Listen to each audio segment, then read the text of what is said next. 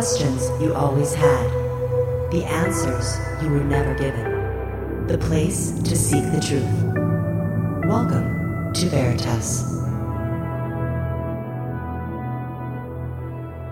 In the past few years, the world has witnessed changes in social consciousness whose sudden development in the ruling scientific paradigm has not been able to explain. These changes correspond with the activation of new waves of creation emanating from the center of the universe that influence human thinking. From the Big Bang to the present, these waves guide the evolution of the universe and, through their holographic resonance with the human mind, profoundly shape revolutions in religion, technology, economy, and social consciousness.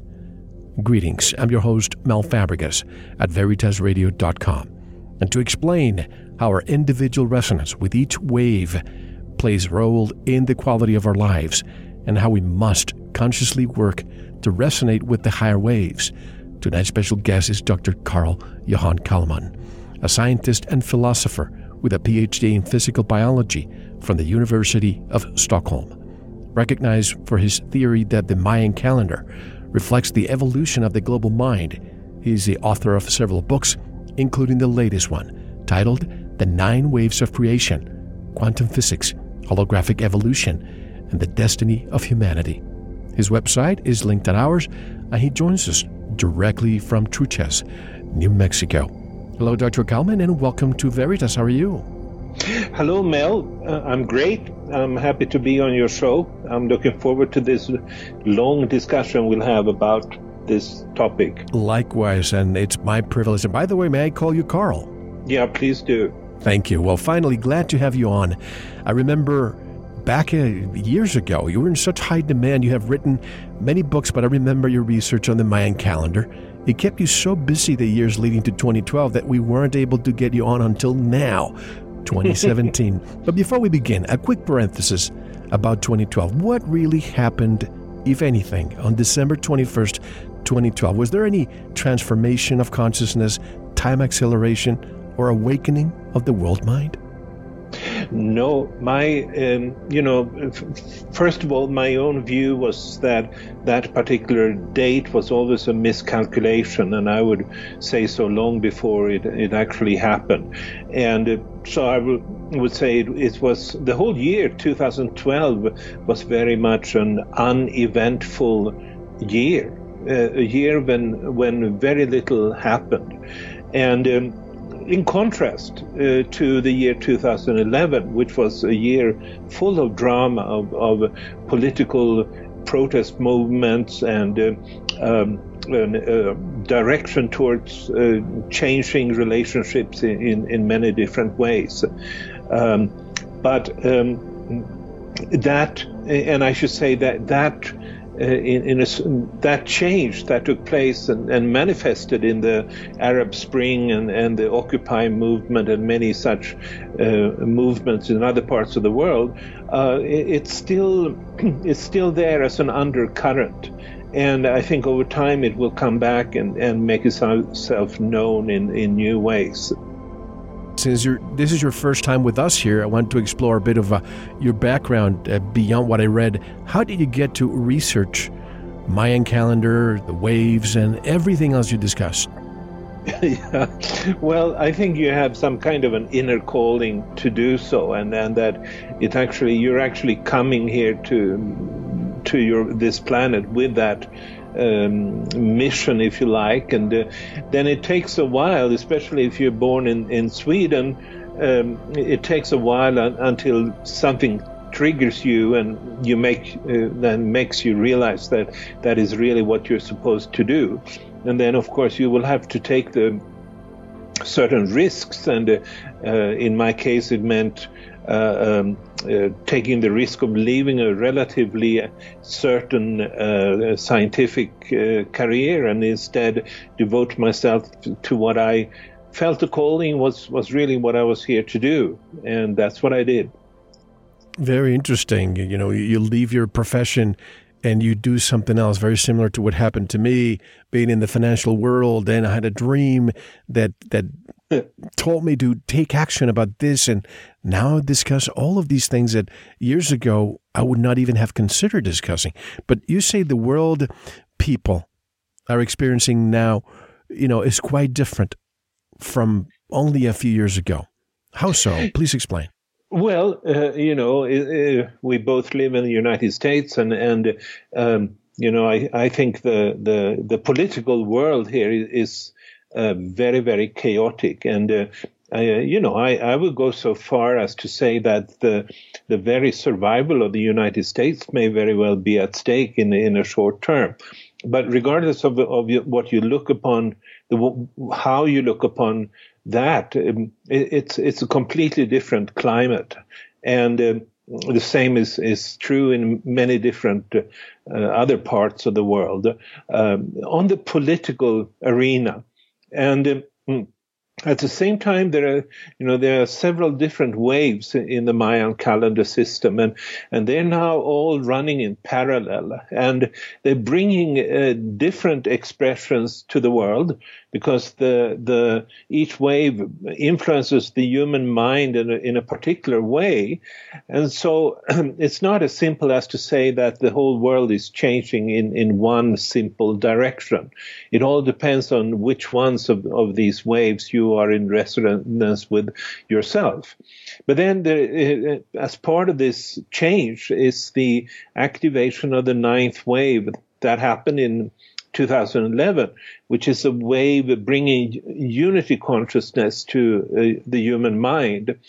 And uh, as a result, uh, people are starting to see those people that had developed that kind of resonance are starting to experience and see the world in, in a new way. Um, and, and as that happened, they also express themselves differently in the world, and and and uh, um, so that's another tendency. It's, it may not be as obvious as at the large scale political changes in the United Kingdom and, and the United States, but it's still there. And, and there's, there's a, a large number of people that are, have develop, developed uh, resonance with a, a, wave that simply didn't exist before. And it's a novelty to humanity. I noticed while reading your book a few times, correct me if I'm wrong, and I'll I'll delve into this later, but I found some similarities between the fifth wave and the ninth wave. The fifth yeah. wave being, I think, 100,000 years before Common Era, and the ninth wave, 2011. But we'll, we'll talk about that later. How much of our reality is shaped by fear? yeah. Um, wow. Um, I, I, don't think I ever got that question uh, before. Um, I, I, think, um, you know, the waves have different uh, polarities, uh, or you can put it in other terms. Um, th- there are uh, filters in, in, the mind, in, in uh, several of these waves. And these filters are, tend to um, block our access to uh, certain parts of reality. Um, for instance, in this uh, long-term sixth wave that started 5,000 years ago and has created the, the, the bulk of the patriarchal civilizations uh, of our planet, it, it basically had a dark spot on the everything that's uh, coming through the, the, the right brain half.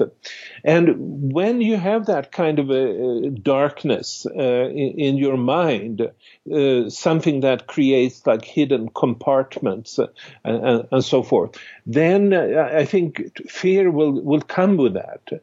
Uh, fear because things are not lit up. Fear because um, reality is not seen fully and and and as it is. And so that particular wave uh, you know, we, we know from history that uh, with these patriarchal civilizations uh, that's been ruling the world for about 5,000 years, also came all kinds of uh, oppression um, of slaves, of women, and, and uh, many other um, uh, groups of people. And ultimately, I think that that is related to uh, the fear that is associated with the fact that a, a, big portion of, of reality is being filtered out. Uh, so uh, I would say that fear, the, the, the amount of fear that you hold, depends on what waves you personally are in, in resonance with, uh, uh and uh, so it's not the same at, at all particular time times. Um, no, that's fine, and and we'll talk more about fear later because I think it's a very powerful powerful emotion that we need to be able to discern and, and, and identify it because it's everywhere. You turn yeah. on the TV, you go to the movies, you read books, you, you know, depending, it, it's just surrounding us 24 7. And we need to yeah. be able to escape from that, understand that it's there for a reason. But here's another question that I've always been asking the birth of the universe. How did the universe that we are living in come to be in the first place? Yeah. Mm. Um, I, um, I just now, yesterday, I just completed a, a, scientific article about that particular topic, and most importantly, on how the the Big Bang theory uh, which is the predominant, by far the predominant uh, theory in, in scientific right. circles, how that has developed over time. Uh, and I think that that may not have been uh, landed on people in general, that this is a theory that, that's developed for uh, 90 years uh, uh, this year, and uh, it's it's not at all the same as it used to be in, in the beginning. Um, and uh, this is something I deal with also in the first chapter of this particular book. Uh, so uh, when um, the the the Big Bang theory started was the first proposed by um, a, a, Belgian um, uh, um, scientist and, and, priest called Georges Lemaitre, and uh, he said, you know, he just proposed based on a theoretical mathematical consideration that uh, at the very beginning uh, there must have been a, a, a, like a what he called a cosmic egg or a pr- primordial atom, and then that had expanded, and then there's been several uh, experimental verifications of this theory. Uh, Hubble, the, the American astronomer um, in uh, the late 20s, was the one who discovered uh, through his observations at the Mount Wilson um, observatory that all the galaxies were moving away from each other. And so this came to be uh, the uh, verification of, of Lemaitre's theory because that must have meant that at the beginning they would all have been uh, together and uh, they at that sort of state original state there must have been a tremendous density of, of uh, uh, of um, energy and, and and also tremendous trillions of degrees of of, of temperature. And uh, so that's really how it has existed until the early 2000s. Mm. So and, if it's if oh, I don't mean to interrupt you. Finish your, yeah, your thought, please. No, no, no. Uh, um, um, and and additional uh, experimental verifications have come uh, to that idea again. And it's it's an idea. I should also say that the the the Pope at uh, in 1950, you know, he su- suggested this is proof of the existence of God, um, and but others said that no, this means we don't need to have any God to explain the universe. And and so you know you can have both ways. You can look upon it both ways, even if you accept the Big Big Bang theory. Um, but there, there is a there is a shortcoming, at least the way I look upon it, in in this theory, because it does explain how um, maybe uh, um, uh, galaxies have moved or matter have uh, expanded in all kinds of directions, but it doesn't seem immediately to explain why uh, the universe that we know today is so structured. And, uh, you know, this is not uh, it, we can't really fathom why is it that it looks like this now, and then it used to be almost like an explosion of trillions of, of degrees. And so, where does the structure come from? Uh, if if it all started with this fireball, and it's on that particular point that a very new uh, or 10 years ago, I, I should say, that uh, new data have been forthcoming uh, that m- most people in, in general ha- have not heard about, but really changes the Big Bang theory into something that is different from it, what it used to be. And it, it, what especially was found uh, with uh, one of these satellites that had been s- sent out to take uh, pictures of, of baby universe pictures, you might say, or, or, or it's actually the cosmic microwave background radiation that, that they're taking pictures of. What what that uh, satellite found was that there seems to be a, a huge axis throughout the universe. Uh, we're now on an enormous scale where a galaxy is like a speck of dust, but the entire universe there seems to be a a, a, a axis. And that is, to me at least, a, a big change. But because once you have a geometry in a baby picture of the universe, you know, the, in a picture that shows that the, the way universe was at, at a very, very early point after the Big Bang, then you can start to see that, well, here's the geometry. And uh, once you have a geometry, uh, uh, then you can also under, start to understand that this geometry must have guided the way structures were uh, have come about and on all kinds of levels in in, in the universe, and mm, what I have, what I suggest in this book and, and uh, did before is that this axis that now has been uh, verified by two different satellites that, that have been sent up by NASA, NASA and the European Space Agency. Uh, this axis is really the same thing as the ancients would talk about as the tree of life.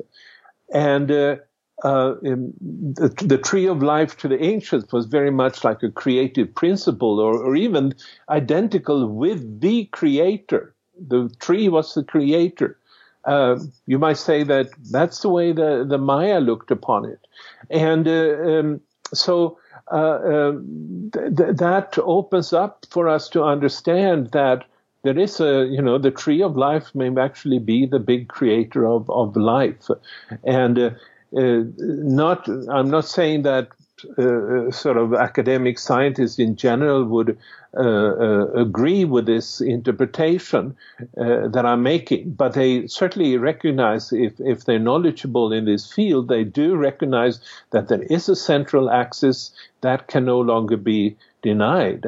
And, and that opens up for, for very new and very interesting uh, um, uh, understanding of, of, the universe. And above all, you know, it means that stru- the, everything that's been structured, in, including ourselves, uh, we're here for a reason. Uh, at least that's how I, I interpreted it. We, are not just an accidental uh, byproduct of, of, a huge explosion.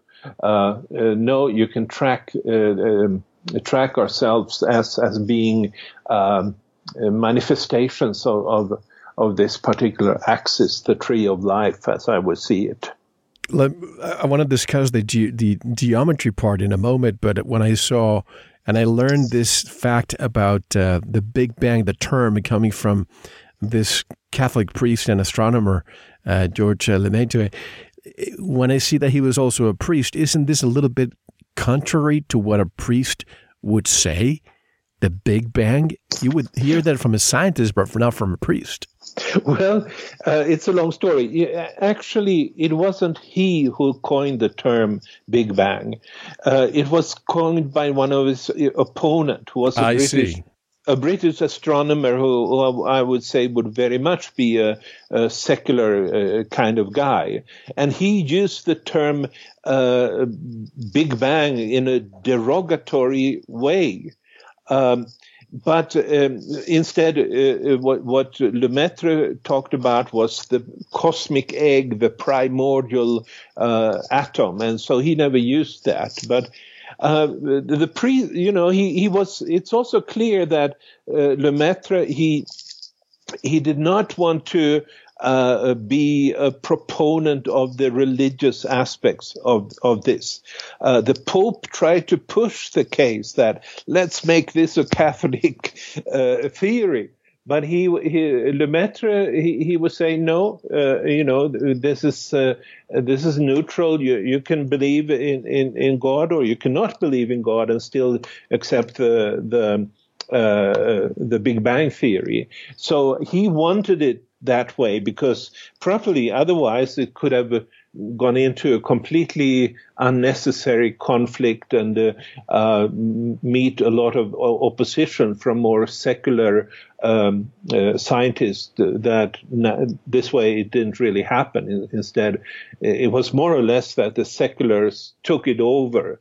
And, and I think a lot of people have come to look upon the Big Bang theory as a as an alternative, more or less, to the more traditional mythological uh, creation stories. Um, so that's uh, that's really the origin of, of, of, the term and and how it came about. Now the ge- geometry. When I, I was listening to your, your statements about geometry in the universe, I can only think of fractals, sacred geometry, the Fibonacci sequence, which we can see at a macrocosmic level or at a mm-hmm. microcosmic level, if we see a seashell, we see the same patterns everywhere. Do you see the correlation?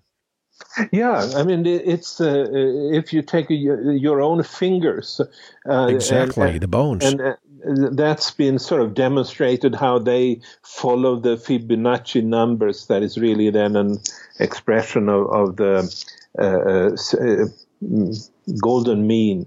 Um, and uh, so, uh, uh, what this would imply, at least in my interpretation, is that part of this original uh, uh geometry that came through in the in the um, with the tree of life, as I call it. Part of that geometry is actually then the the, the Fibonacci numbers and and other uh, forms of uh, um, geometry that we think of as as being sacred sacred geometry, uh, um, and then it's ultimately life is created through that geometry, uh, and. Uh, um, uh, but one of the things that I think is a little bit uh, brings a new perspective in my own work here is really to to see that um, even the simplest form of geometry, like the point or and and the and the straight line, even those are, are really profound aspects of sacred geometry, even though we, we don't think of it usually that way.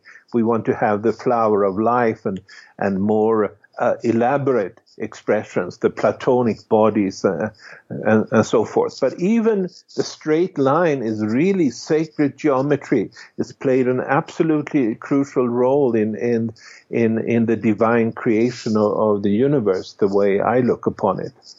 Maybe even the divine is this geometry, or that's how the divine is manifesting uh, its intelligence through this geometry and, and that's how we come into existence.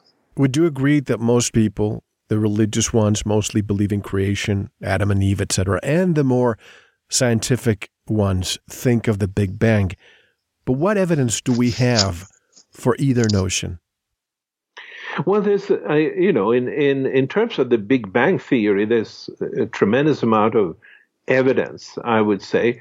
Um, and um, mm, mm, there there is the the uh, um, uh, there is the expansion of the, of the galaxies of the world. It is the um, cosmic microwave background radiation. Uh, uh there's a lot of theories around these things that have been replicated in the laboratory, etc., etc. So it's a you know, it's nothing is cut in stone in, in, in this world, but it, it's it's a very good case, I would say, in terms of evidence. Um, when it comes to Adam and Eve, I'm more questionable about the the actual evidence of that. But you know, I, I but at yes. the same time, I, I do believe that um, you know it's a metaphor that holds a lot of truth, and uh, uh, I often point out, for instance, that when you look at these medieval paintings of Adam and Eve from uh, um, uh, from Europe, usually, uh, you will always find Adam and Eve standing on uh, separate sides, different sides of a tree of life, and and it is actually then as if the, the tree of life is sort of separating the masculine and, and the feminine energies. And this, I think, holds a lot of truth. Um, and it, it is really the, the tree of life that has created that kind of a distinction between the genders and, and, and many other things. So uh, I, I, I find a lot of value in, in in the metaphorical descriptions in, in the Bible. Um, but um, I, I, certainly wouldn't take it literal or or um, something that happened in the real world. Uh, but the, on the other hand, it adds to you know this mythological language always have some power that goes very deep to us, and uh, uh, um, there is a reason for that. Uh, um, it's not as boring as to write uh, to read a, a scientific text, uh, which is usually you know it brings you away from the from the depth and the real meaning of of things.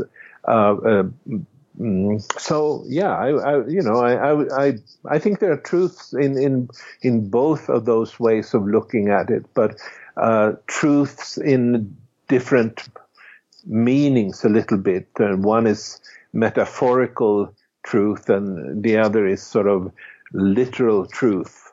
Uh, so that's how I look upon it. Do you think that the story of Adam and Eve is a way, as you as you're saying, perhaps to make it easier during that time for people to digest the information and understand, have a better understanding in a simpler manner? but in fact, it could be just illustrating duality, polarity, uh, say yin yang. Yeah, yeah. Uh, in one word, yes, I, I, I, think that's that's that's really the case. Um, and um, but it, but it's also I, I, I think what something I also point out in in this uh, book is that uh, the metaphor of of Genesis uh, and and the creation story in this uh, also had a political uh, background in the sense that it especially directed towards women in this patriarchal era and uh, the whole idea of uh, an original sin that's been associated with a, a Genesis story is, I think, really uh, a kind of political uh, motive. Uh, it, it's really uh, it's it's really a distinction, um, or or the the the the idea of an original sin. I think is really to uh, keep people down in, in many different ways, and and I, I really don't believe there is such a thing. Um, what are some of the emerging problems with the the standard model of the Big Bang Theory? Well, um, it's recognized by um, by cosmologists today that uh, the, this axis that have been dis- discovered is a, you might say, a uh, threat, or, or I don't know if that's a word, but uh, it's uh, certainly a disturbance to the standard model uh, because it can't be incorporated in that. And uh, uh, the standard model also has uh, shortcomings. Uh, and I think one very clear case is that according to the standard model, we can only observe 5% of the matter in the universe. And the, the remainder, I think is 28% is so-called dark matter and 60% something is uh, uh, dark energy. And both of those uh, uh, phenomena are really just hypotheses for which there is absolutely no direct uh, experimental evidence. So there is something uh, shaky about the standard model as it exists today. Uh, you know, otherwise, um, otherwise you would be able to explain more than five percent of the matter in the in the, in the universe. And I think the you know the the the point that is crucial is the the cosmic axis uh, that it cannot be at this point integrated in the standard model, but is looked upon as a as a disturbance, as something that upsets the the uh, the, the, standard model. Uh, so these are a couple of, of um, significant uh, problems uh, that cosmologies ha- have not dealt with, and they potentially then will uh, create a, a, paradigm shift. And that paradigm shift, I think, cannot ignore, it cannot just uh, look upon the universe as pure physics. It will have to integrate uh, all the aspects of evolution, uh, um, biological evolution, mental evolution, and, and, recognize that there is uh, the phenomenon of, of consciousness. That uh, there, it's the we can see that the the the, the standard model model is bursting at at, at its seams, but um, um, a new paradigm uh, may come out of that, and that would have to integrate, I would say, also uh, biological evolution and uh, and mental evolution. And, and, I think that's, you know, the, the opening that comes with this new ninth wave is that increasingly people will see that everything is connected. And uh, in that perspective, it will no longer be possible to sort of keep different turfs for, for different sciences and so forth everything is actually collect, connected and, and, and our science will need to reflect that. And I think the the quest or the goal of a few people in this world is to disconnect us from that unity. But why do you say there's a cover up of the existence well, of the tree of life? Yeah, I, I think I, I, probably have overstated it a little bit. But, you know, I, I would say that these findings that, you know, there is a, that there is a central axis of the universe, um, and that the, there is even a division into halves of the sky into a yin uh, sky and a, and a yang sky. These are things that you know would really be quite interesting for people in, in general because it really uh, brings a new perspective of, of, our own existence and why the universe exists in, in the first place. And so it's, it's, and yet these scientific findings have not been brought out to the public. Uh, scientists may discuss it in their forums by themselves, so to speak, uh, but but uh, people in general do not know about it. And uh, um, cover up, as I wrote, may be a little bit of an overstatement, but it's. Uh, uh, I think it's it's the fact that uh,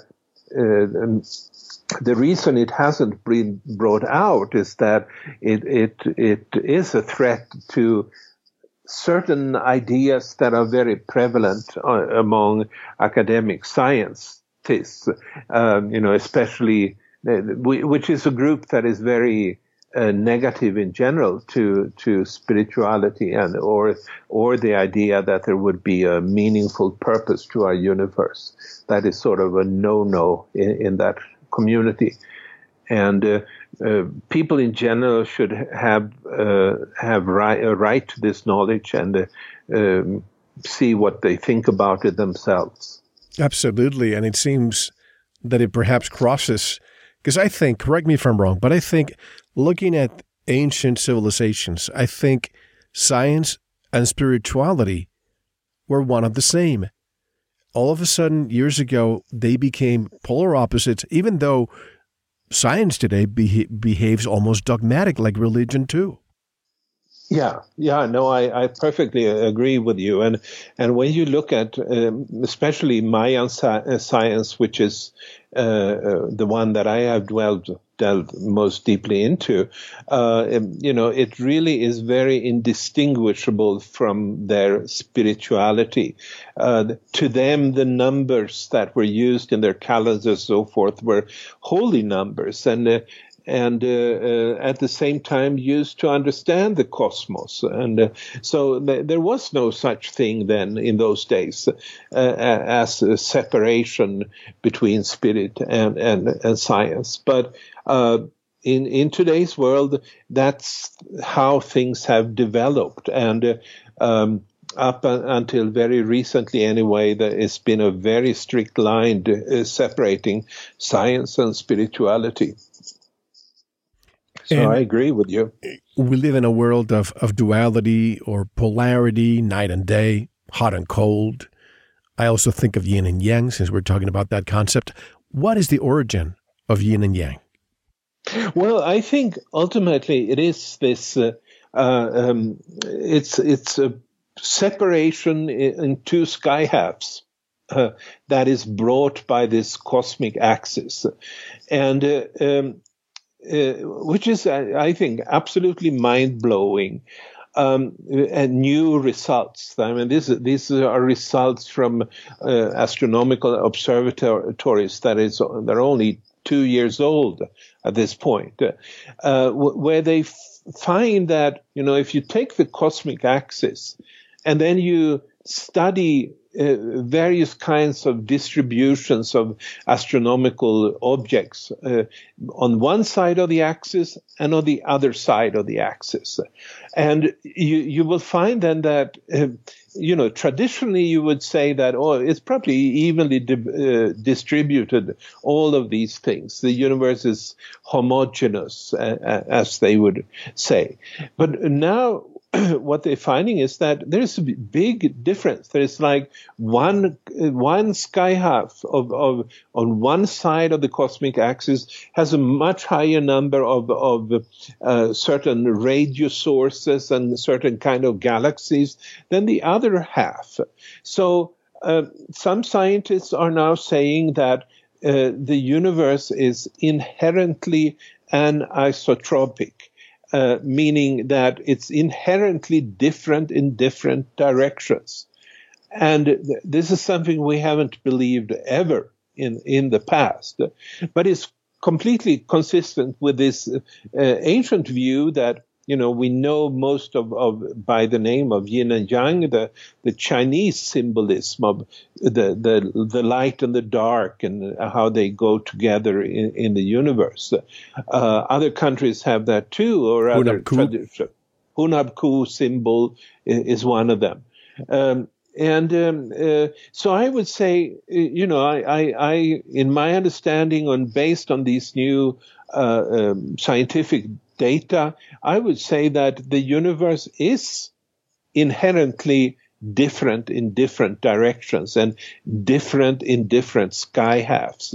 And so for that reason, it's, it's not so hard to understand that the ancient peoples uh, like the ancient Chinese, would develop mythologies, as we call them, or, or uh, uh, worldviews that that has an, an, as an integral part of it the the the the separation of light and darkness, or all kinds of duality, so to speak. Um, it has to be that way, actually but, uh, but it's just that now it's beginning to be demonstrated for, from um, from new kinds of observations. If we have to reduce the Big Bang to the lowest common denominator, I think of an explosion. The explosion, we could determine the epicenter of that explosion by looking at the at the way the matter expanded outside of its epicenter. Has science today, with our telescopes and, and so on, have they been able to pinpoint more or less where that epicenter, where that explosion actually came from? Yeah, that's a good question. I, I can't answer it. That's that's my simple uh, that's my simple answer. I know it's a deep question, and, and they they uh, I know that's always this idea that wherever you on whatever galaxy you would be, uh, then you would look out the, in the space and you would see that all the other galaxies are moving away from you. But I would still, you know, it still makes sense to me that it would be some kind of an epicenter somewhere. Uh, it's just that I, I can't answer it and I don't have the answer to that question. No, that's fine. That's fine. Now, what did the ancient ones, uh, the ancient traditions, what did they say about the tree of life? Well, it's a, it's a great variety of interpretations. Uh, um, and one of the fascinating things about this tree of life is how widespread it, it is. Um, I have myself seen um, rep- uh, reflections of the tree of life uh, in in New Zealand, uh, where you know the Maori people uh, honor a particular tree in the jungle there called the kauri tree. And and they say this is the tree of life, and uh, the Maya going to the other side of the, of the world, you might say, uh, they have another tree, the ceiba tree, and uh, which is a tree that has an um, interesting root system that often sort of points in four different directions. And for this reason, it is a perfect symbol of, of the Mayan tree of life, which they looked upon as the source of the four directions and the four different energies of the four directions. And uh, also, very importantly, in the Mayan view, uh, the tree of life was the source of their calendar or, or the calendrical energies. Uh, it was the source of the calendrical energy, and the calendar there was to describe how these different energies were shifting. Um, then you may go to um, down to South Africa or to the Bushmen in in the Kalahari Desert, uh, which is probably the most ancient uh, cultures still in existence on on our planet, and they have a tree of faith, and uh, I've seen pictures of it and how they put out the stones around the, the tree of faith, uh, uh maybe at the border of the of the desert there, and uh, um, then we have the Jewish tradition. We talked about a little bit the, the biblical tradition, but also the Kabbalistic tradition, uh, which I'm not very knowledgeable uh, in, but which is more esoteric as I, as I understand it, and, and also sort of divides the tree of life in separate kinds of energies. Um, in the in Scandinavia, the idea was that there was a huge ash called Yggdrasil, uh, which was bigger than the earth and the sky and, and everything uh, else. And from that emanated nine different worlds. Uh, the world of the dwarves, the world of the black elves, etc., uh, etc. Et so they, they, it's not that there is a consistent picture of, of the tree of life in all of these different traditions. What is consistent is the idea that there existed a tree of life. And I think that's in, uh, fascinating by itself. And uh, uh, to me, anyway, w- it means that they were able to intuitively uh, or f- through their inner visions access the knowledge that there is a cosmic tree of life. But then they, in different culture, would see different aspects of it, and and uh, to some extent, those aspects can be properly merged into a, a coherent picture. But I think there are also uh, different cultures. Sort of, it almost seems like they specialize in in one or the other of of these different uh, aspects. Um, so, so it's, uh, but it really, I mean, it's, it's often been talked about as the the most widespread of, of all myths, and uh, so it, it, it really makes sense that it's something that really has a reality behind it. And, and I think it is that reality that uh, modern science now finally has caught up with um, through these satellite measurements and uh, the discovery of a cosmic axis in, in the center of the universe. Now, the title of your book, the latest one, The Nine Waves of Creation, can you please explain the concept for those who may not be aware of it? The concept of what the waves are of creation and, and why nine? Yeah. Well, why nine is, you know, you'll have to ask God about that. It probably was a good, is good number to create a universe with, and exactly why. But but it, it there, there are many uh, uh, many questions in, inherent in, in, this question. Um, I'll start with the, with the nine, and then I'll come back with uh, waves. Um, nine uh, is a special number in in many ancient traditions. Uh, but it's also the, the basis of the numerical system that we are using ourselves throughout the world today. Uh, because there are only nine single digit numbers. And then once you come to, to the number nine, Zero. then you, then you come to to ten. You have to go to ten, and then you have this double digit uh, uh number. And uh, in, it all comes back. The, the, this numerical system, uh, which we call Arabic, ultimately comes from from India and from the Indus Valley uh, ancient civilization about 5,000 years ago. And to them, the number nine is a fer- perfect number of completion. So in their view, uh, um, it, there's a special role in creation of this number. And uh, you will find that number in, in many different traditions. Certainly in the Maya, among the Maya, you find these pyramids built in nine levels, and you, you will find a number of pagodas in the, in, in the East Asia that are built in, in, in nine uh, um, levels. And uh, the Vikings had their nine worlds in the, in the Tree of Life. And, and, um, yeah, so it's it's definitely a, a special number, and um, it it all makes sense when you start looking upon it in the perspective of the Mayan calendar, uh, which uh, compared to other traditions about the tree of life uh, is sort of more mathematical. It was it's more sophisticated in, in that particular way.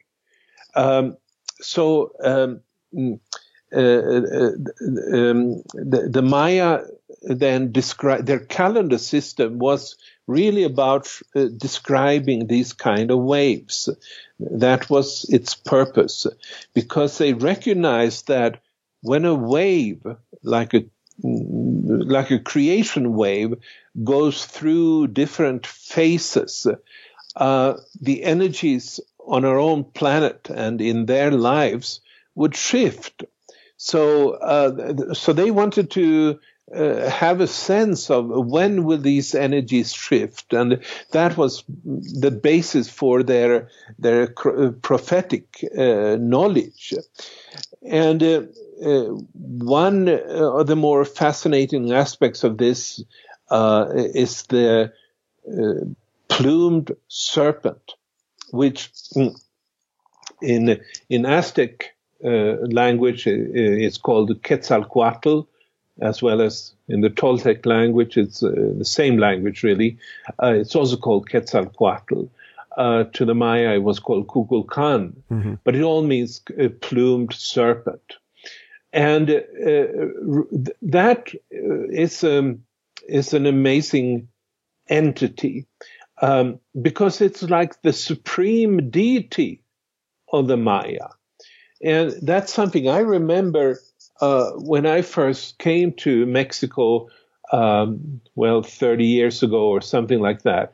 Um, then um, I couldn't quite figure out wh- why why would they look upon a snake as the supreme deity?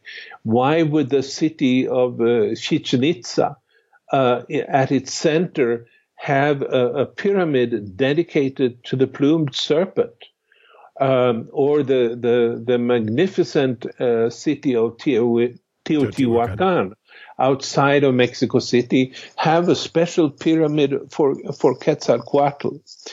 And uh, uh I, I I remember then it was 79 when I when I was in Mexico really for the first time and I I went to the, the presidential palace in Mexico City and and looked at uh, Diego Rivera's paintings to describe the um, uh, the the the history of Mexico.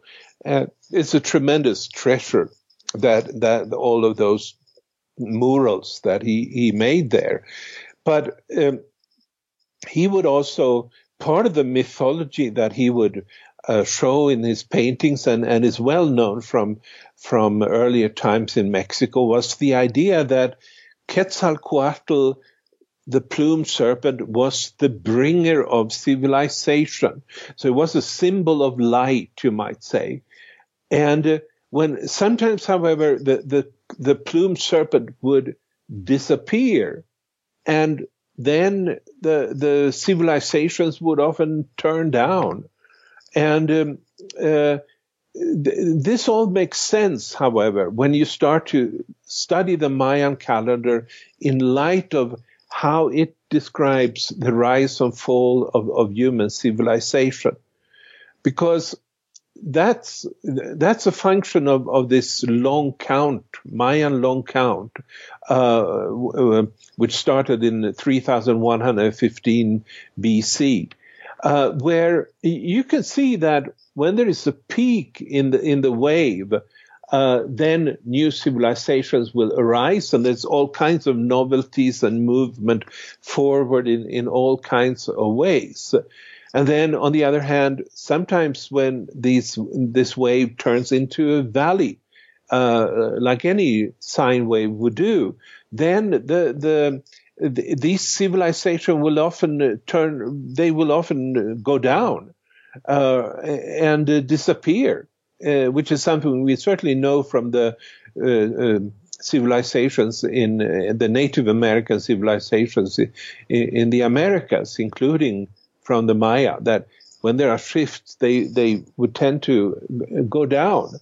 And uh, um, so uh, then it certainly makes sense that you, if you look upon uh, this this wave as the plumed serpent, that the, the plumed serpent is just a name for this wave that brings civilizations when it goes into these peaks and uh, have civilizations disappear when it goes into the valleys, then you really have uh, something that makes sense. And, and, then you can also understand why it is that uh, the, the Maya of Chichen Itza dedicated their central pyramid to this entity because, you know, it, it was just crucial for, for them to, to understand this, to know this, and, and to be uh, an expression of this plumed serpent, which really means being an expression of, of the light that this particular uh, waveform uh, uh carried. And uh, mm, something uh, something I'm also discussing in this book is that this um, this um, symbol of, of, the serpent is properly used in in um, as a symbol of waves in many different cultures. Uh, eh, the the serpent is a, a symbol in, of um, a spiritual symbol uh, in a way that doesn't quite just make sense if you think of it as a snake. Uh, but if you do see it as some underlying wave in the quantum field that determines the ups and downs of civilization, then you can start to understand why the, the worship of the serpent was, was such a big thing. And, uh, you know, to just give a few examples, um, the world's oldest piece of art is considered to be a, a, um, a, a, serpent found in, in a cave in, in Botswana in South Africa. And it's known that this was co- considered a, a, creator god. And uh, in in Australia, the Aborigines uh, they look upon the the the rainbow serpent as a creator god. And you know, I know in the Amazonas, uh, then uh, there they they look upon the the anaconda as the creator. The great anaconda is the creator of the human beings, and so um, all of this makes sense if you look upon the the the serpents in this case as symbols of these underlying waves that people in ancient times they were able to experience them and and the best way of of of symbolizing them to them must have been to look upon the, the uh, these waves as as um, serpents that, that are moving in, in, in this particular way. But, but and, why is uh, it? Why is it then? When I look at ancient books, we see three words all the time: slavery, gold, and the serpent. Why is it that in, in, in our world today we demonize snakes, we demonize the yeah. serpent, and, and, instead of being venerated, why is that? well, I, I don't know. I mean, go, certainly in in in the Bible, uh, God uh, curses the serpent. Right. Uh, so it's uh, um, so in, in, it's I, I, I really don't know. I well I think I have some kind of I, idea uh, about it because mm, you know if you look upon uh, uh, as the Maya did, the, the serpent as the uh, highest deity, the creator god, well, then that uh, ancient view is probably more ancient view than the the the God of the of the Bible. Then that God, you know, that creator God will be a threat to the idea of uh, the the more abstract God of, of, of the Bible. So uh, I think I think that's probably the origin of it. Uh, it was a new God that was brought in the, uh, um, in in many cultures, and and that God, uh, Jehovah or, or Yahweh, um, it would have to be demonstrated to be the only God, and all others needed to be cursed and and uh, taken out of the uh, belief system of, of, of, people, and, and that's what happened. I think that's why it, it became cursed. All I have to do is look at the Old Testament and the New Testament. There's a big contrast in the way God behaves, but that's for a different yeah. a different interview. Uh, one last question before we take our our break. We go then to the member section. How do you think many ancient cultures, including the Mayan culture, recognized nine levels of evolution in the universe, but the Maya were the only people in our planet who developed an explicit calendar system to chart the nine waves that create these levels. Since no other people on our planet developed calendars that, that describe wave movements of, of progressively higher frequencies, what made the Maya so special? Yeah, well, you know, I think uh, um, uh, I think it has to do with the fact that uh, the the planet as such, uh, you know, we talked about how the universe was as uh, in its entirety is divided into sky halves, and with with somewhat different properties.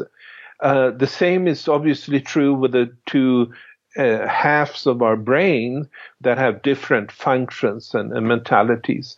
And the same is true for the planet as such, which has a western and an eastern hemisphere, and which have different kind of mentalities, different kinds of uh, uh, abilities, and different uh, uh yeah, uh, and uh, um, so uh, the the left brain half of a human being is the one that does the calculations, and so the left brain half is connected to the western hemisphere, uh, and, and so that's the reason I think that inherent in the West is this ability or at least it has been, this ability to to make calculations.